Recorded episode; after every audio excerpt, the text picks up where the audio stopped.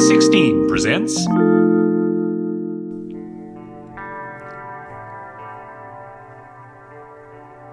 Hello, listeners. Billy Sanford here with another installment of my series of chats on music and photography on Sunny 16 Presents On Location. I may have teased that this was to be the final installment where I shared my own perspectives on music and photography, but we're going to have to play a little fast and loose with the rules if you'll allow it, because I had the opportunity to include a contribution from Rachel Brewster Wright. Listeners will know Rachel as a host of Sunny 16 and for her series of introductory darkroom printing for Ilford's YouTube channel. Longtime listeners to Sunny 16 will also know that Rachel started Little Vintage Photography, through which she has photographed weddings, but also with the goal to educate through workshops with local schools and galleries and at community events. This includes using analog photography as a way to bring a fun approach to various STEM subjects. Even before the pandemic, she carried this educational aspect of her work over to her Patreon page. Rachel played violin in a band called Roja, and the opening theme song to the Sunny 16 podcast is one of their tunes, The Evil Stands High, off of their album Promises I Should Have Kept. She has mentioned the violin occasionally during the podcast over the years, and it was this part of her past that made me reach out to her to see if it might be possible to have a chat. But of course, many will also know that she's just welcomed her new daughter Constance into the world and is, of course, spending much of her time currently caring for a young baby. But because Rachel is the epitome of her slogan, Shoot Film Be Nice, she found a few quiet moments to record her perspectives on a few of the topics I had sent over to her previously. I'm so grateful to be able to include her contribution, and I'm certainly in her debt. I wanted to know how she first got into music, how Roja had formed, and their story, and whether there had been any points along the way where she had had to decide which path she would pursue in life between music and photography. But I started by asking how her father had influenced her to get into photography. Let's have a listen. Hey there, Billy. It's uh, Rachel from Sunny 16 and obviously from Little Vintage Photography as well. You've asked about my father's influence on my photography and yes my dad was was the first person who who taught me about photography he was a photographer himself he learnt uh, the craft i suppose in the uh, sort of like 70s when he was in the raf and he basically was the first person to teach me how to shoot with a camera, taught me about pinhole, taught me about light, taught me about the magic of the dark room and all of these amazing things. He was also a fantastic artist himself and um, one of my overriding memories is of him in the dark room painting with the chemistry uh, rather than creating actual photographs um, using the chemistry to create uh, images uh, which I just found completely magical because he would do the he would make these in pretty much pitch black. He would just simply paint with the chemistry and uh, and then expose it to light, and you'd be left with these beautiful images. So um, there's one that I know he did of a uh, a knight with a shield, like a traditional medieval knight, uh, and I was just absolutely blown away with that. I thought it was just incredible. And yes, he was the uh, person who taught me to take my first photograph. I have a photograph somewhere that my mum wrote on the back saying Rachel's first um, image or photo, uh, age three, which was of a feather. Um, it's a lovely, lovely feather that we found on a walk somewhere. So it's always been part of my life, and his influence has always been there. I'd heard Rachel tell the story of her father before and really sets the scene for a creative life to come. It stands out to me in particular because I have been around a few three year olds and have not found many of them capable of photography yet. But how did music come into the picture? The music side of things had been uh, since I was about eight, I learned the violin. So at school, I remember somebody coming in and and sort of like showing us a violin and showing us different various different instruments, and uh, whoever was interested got to, told to sign up. Uh, but unfortunately, there wasn't enough space for me, so um, uh, they kept kind of like asking people to sign up and waiting until they dropped out. And I had to wait until pretty much everybody had dropped out before um, uh, I was on the waiting list. And then eventually they uh, they gave me a space to be able to have uh, lessons at school because we couldn't afford like private lessons. So yeah, so we started. I started uh, learning the violin. My mum, especially, was just a wonderful influence on making sure that I practiced and making sure that you know I was still happy playing. Uh, you know that I was never really I was never under pressure to like you know oh you've definitely got to do this or what have you. I was very much left to make a choice as to whether I was enjoying it. You know, and if at any point I turned around and said actually this isn't for me, they definitely would have been fine with that. But my mum and dad, you know, they ferried me around to various different meetings and, and orchestra uh, meetups and practice sessions and everything over the years from pretty much when I started.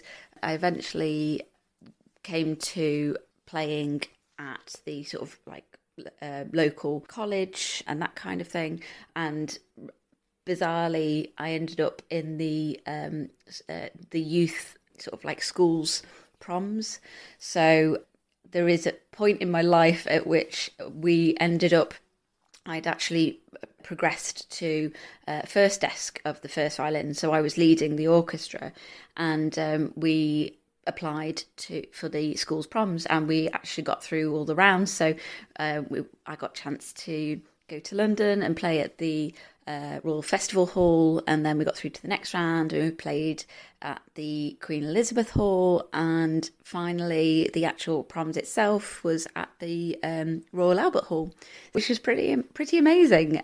And I just remember sort of like feeling really overawed about about the whole thing, but also because I guess I was, you know, I was sort of maybe twelve or what have you at that, at that time 12 13 there's also kind of like an element of i didn't really think about how big that was, you know, at the time as as a thing to do. Uh, I just kind of went along with it. But yeah, it's it's lovely to be able to say that I did that, and that was really cool. So um, I progressed from there to the Warwickshire County Youth Orchestra, and I uh, was lucky enough to go and play various different concerts and performances and all sorts of things with with them. Uh, and I was also in the Rugby Sinfonia, which was just wonderful local orchestra. It was actually attached to Rugby School, which is the private school. I was, I think, part of the remit of um, the children that were brought in from the uh, local comp school, uh, because I definitely didn't go to, to the private school. That was through um, my violin teacher called Alan Broadbent. Sadly, he passed away last year. But it was just a fabulous time in my life. I absolutely loved uh, playing in the orchestras, and I got to go to uh, Venice and play in kind of like the, uh, the some of the squares in Venice and uh, some of the churches there, which was wonderful. We got to go on the Norfolk Broads, and I remember, you know. Um, playing at various cathedrals along the way, uh, and, and, sitting on top of the uh, barge like a narrow boat with friends uh, playing uh, you know various pieces in practice as we were sort of like sailing at four mile an hour down the canals which was just which was just amazing. So i have a lot of very very happy memories of music and what it gave to me and the opportunities that i got through it you know things like going to the edinburgh uh, festival and playing at that, you know, things I never would normally have done. Music was a wonderful way of, of me kind of like dipping my toe into these other worlds, you know, and I met people who who did go to private school and I met people who who didn't and I became friends with people from all sort of like walks of life, I suppose, through music, which is just a wonderful wonderful thing to be able to do and a wonderful opportunity. And uh, you know, people I never would normally have spoken to or met or been friends with or uh, come cross paths with at all. You know, uh, I think there was myself and you know a handful of other people who came from um, the local council estate, if you like, and and so it was, it was a really strange kind of like mix, but also really lovely to see that we weren't so different after all, uh, and that music brought us together. And I think there's a lot of crossover with that and photography as well, and especially analog photography, like this idea that you get to meet people from all around the world, from all walks of life, you know, and and find a connection through music or through photography. For someone who's played violin, it makes sense to consider possibly pursuing a career in the symphony or orchestra. But how does one parlay early classical training into an opportunity to live the rock star lifestyle? When I was at university, I then met the members from what now is Roja, which uh, originally I was in a band with them called Marlowe. And yeah, again, it was a lovely sort of like side part of what I was creating. I actually remember uh, how I met them because I was stood in the queue for the Students' Union and there was this guy who was like handing out flyers and things saying, Oh, there's this great band, you know, and he turns out he was a drummer as. And I was like, um, okay, yeah, cool, uh, sounds great. And he was like, yeah, but we've got like sax and we've got trumpet and we've got violin. And I was like, oh, I play the violin. And he was like, actually, we need a new violin player. So this is going to be her last gig. So if you come along, it would be great to, you know, sort of like see you there and uh, we'll have a chat, you know, with the rest of the band afterwards, sort of thing. So I ended up going along to to this uh, gig. Uh, unfortunately, all my all of my friends happened to be busy that night, um, so I ended up going on my own, uh, which was kind of like quite brave of me because I wouldn't have really done that at that at that time normally. Marlowe came out on stage and started playing, and I was like blown away. And I just thought, oh my gosh, this is amazing because it was the first time I'd really seen you know, a, a, violinist on stage uh, um, in a rock band, you know, um, with the sax and the trumpet and all of these interesting sounds um, and having, you know, like the electric violin and the instruments and things. I just thought, oh, this is really cool because actually I could play this, you know, and this is stuff that I definitely could do. And I just thought it was fab.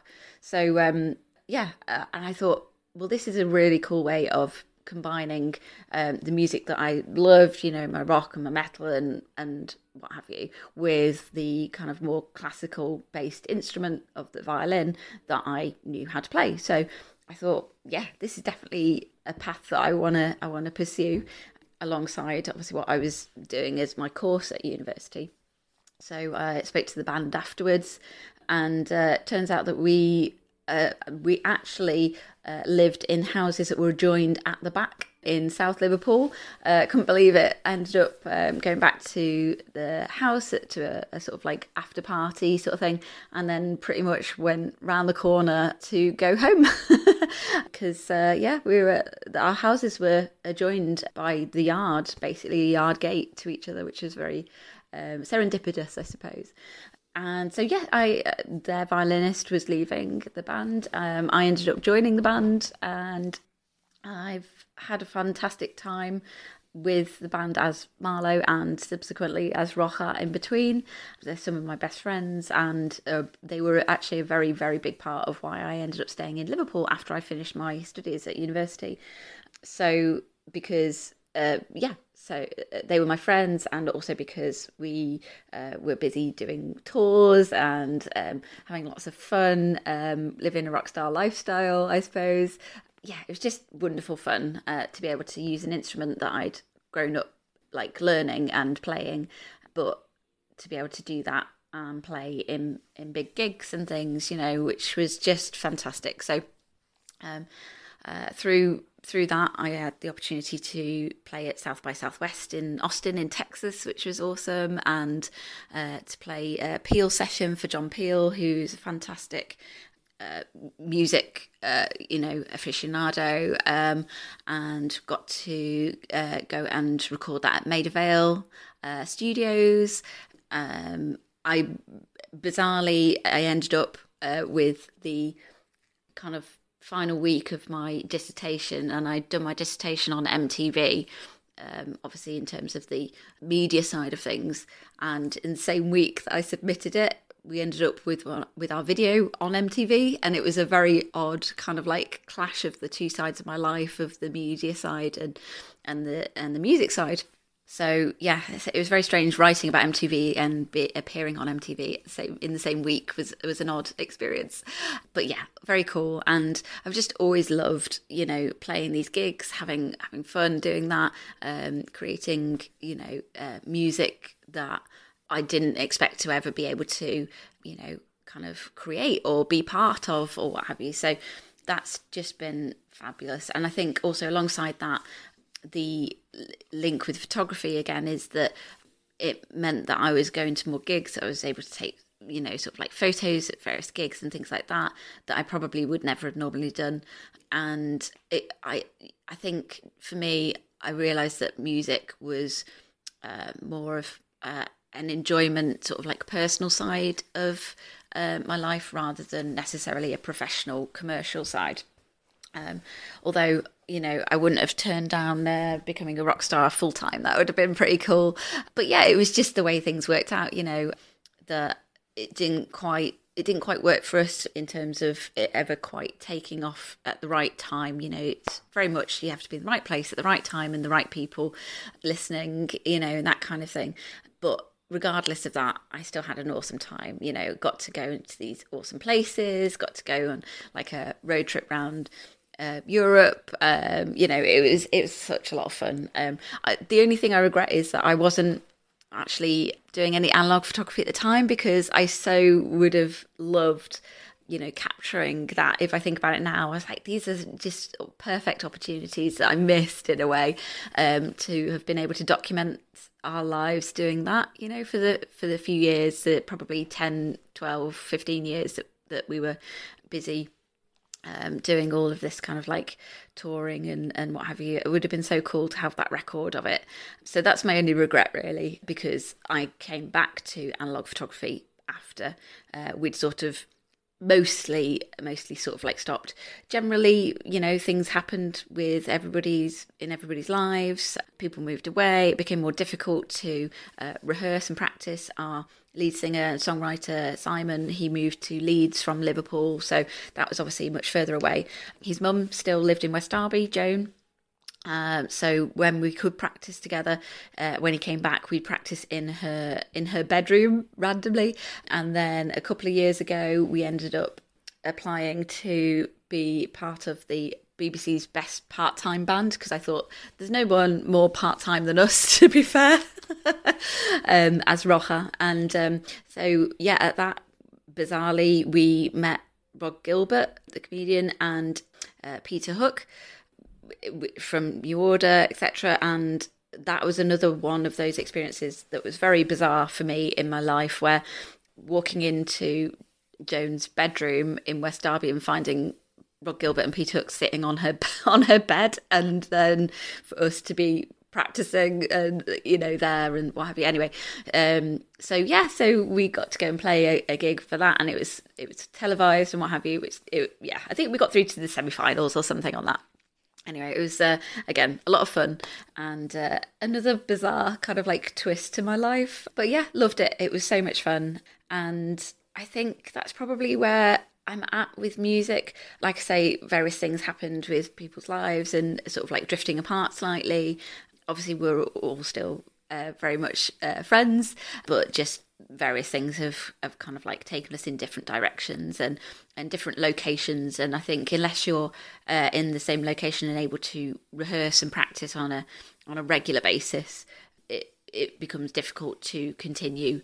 So that was kind of like what happened to us. But we keep saying you know oh we need to record some more stuff and we need to um, get back together and, and do you know a kind of like best of uh, hits or um, a, a, gig you know another gig or what have you together again in terms of our uh, records and, and albums and things like that, um, we were always um, published through Probe Records, who are quite legendary um, uh, sort of like record label in Liverpool that you know is an indie indie label, if you like. And uh, yeah, it was uh, it was always a, a, pleasure to be kind of like part of that family as well on Probe Records. So yeah, I guess that's that kind of like covers my journey of music and and where I'm at.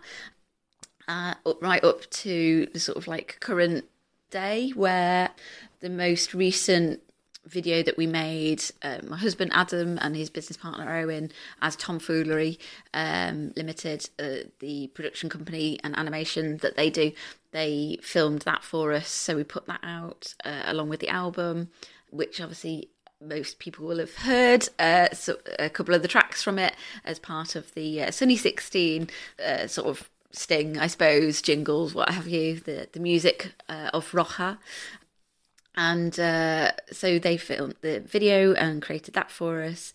And I've since done uh, quite a bit of like sessional work with with Simon um, and what have you when he's because he's still sing, uh, songwriting, um, working with lots of sort of like pop stars and things like that now, and occasionally needs some sessional violin. So I go along and do that, which is lovely. Since this is a series about music and photography, and I initially knew Rachel through photography, I thought early in her life she may have been weighing whether she would pursue music or photography as a career. It turns out it was initially a completely different path.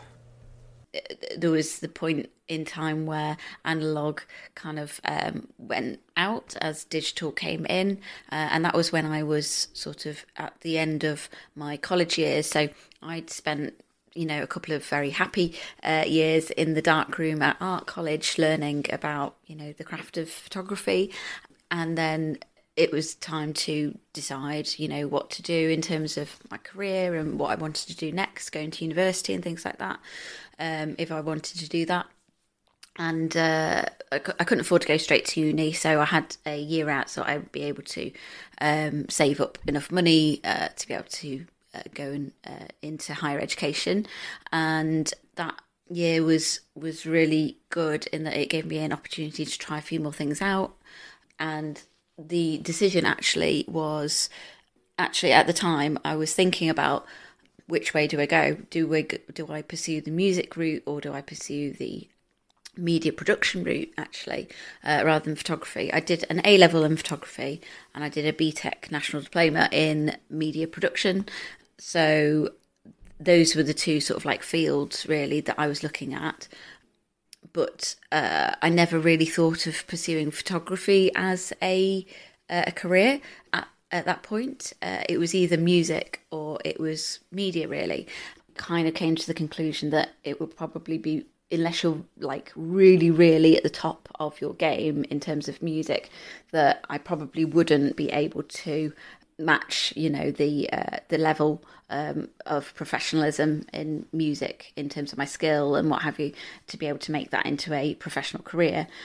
Having gone then through and created a career in more the sort of like production and technical camera based uh, and editing side of media production um, and education and kind of coming around full circle going back to photography and analog photography I think it was always going to be a case that I'd be in some sort of creative uh, career, but it's it's just funny how like these sort of loops happen, isn't it, in life? Really. How does music still have a place for Rachel?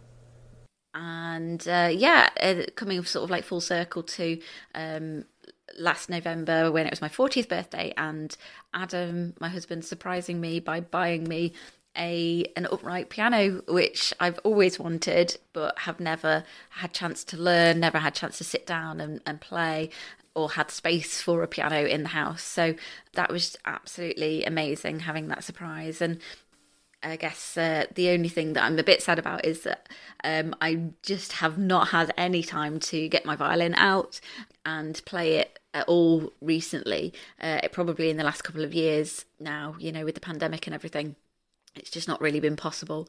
Uh, but uh, I've learned maybe a couple of couple of songs on the piano. That's about it. Again, with Constance arriving, it's uh, it's made things uh, a little bit more challenging. But when I was pregnant with her, I was I, I did play um, a couple of songs uh, to her to uh, make sure that she was moving, and and she would always sort of like roll around um, when she could hear though hear them. so that was nice, little connection, and, you. And I'll play them to her when she gets a bit older as well and a few final thoughts on these two topics. Music and photography have been such a huge part of my life, both as creative outlets, and um, I'm I'm thrilled that photography has become such a big part of my life in, in a professional sense as well as a personal sense. Um, and it's just wonderful to have music there alongside it too. So there you go. That's uh, the, my story of music and photography, and I think there's a big connection between the two as a as creative outlets and there's definitely something in the in the water i think that a lot of people who work in photography or use photography or enjoy that also uh, quite musical or have an interest in it um, even if they don't play themselves. So um, yeah thank you again billy for asking me to just you know record my thoughts and my experiences and and what have you um, of uh, of that. And uh, I hope this is of some use to you and uh, that people have enjoyed listening. So thanks again and uh, I look forward to listening to the whole show. Okay bye. I can't thank Rachel enough for taking a few of the precious moments that I imagine she gets during a day to sit down and record some remembrances on these things for me to include. I know I've missed hearing her on Sunny 16 as regularly as we used to, and I knew that other listeners would be glad to hear a little something from her as well. Attentive listeners may have also deduced by now that Claire was the brave soul who volunteered to chat with me to start this series. Being very patient with someone with no experience interviewing anyone or recording a conversation for a podcast. And Ade, who already has two podcasts of his own to manage, which covers the complete width and breadth of photography, took time out to have a marathon session with me. And now even Rachel, who is caring for a very small baby, was able to find a few minutes to contribute some thoughts. But I suppose one sunbeam just couldn't be bothered. I'm of course teasing Graham. It was Graham's observation from the music-themed Cheap Shots Challenge about how many people are into both photography and music that set me down this path and it was Graham who I reached out to initially to ask whether this might be a topic anyone would be interested in hearing about. So certainly this series would not exist without his contribution. You can find Rachel on the socials as Little Vintage Photography, which I will include in the show notes. You can find the album Promises I Should Have Kept from her band Roja on all good music channels, and I will include a couple of links for that as well. The music you've heard behind the intro and outro is just a very small taste of the music for productions that Mike Gutterman makes available from his Bandcamp page at mikegutterman.bandcamp.com. And of course, if you have an idea for an episode to feature on Sunny 16 Presents, you can reach out at sunny16presents at gmail.com. As a listener, I'd love to hear what you've been up to. I hope everyone is well, and I'll be back soon with another installment.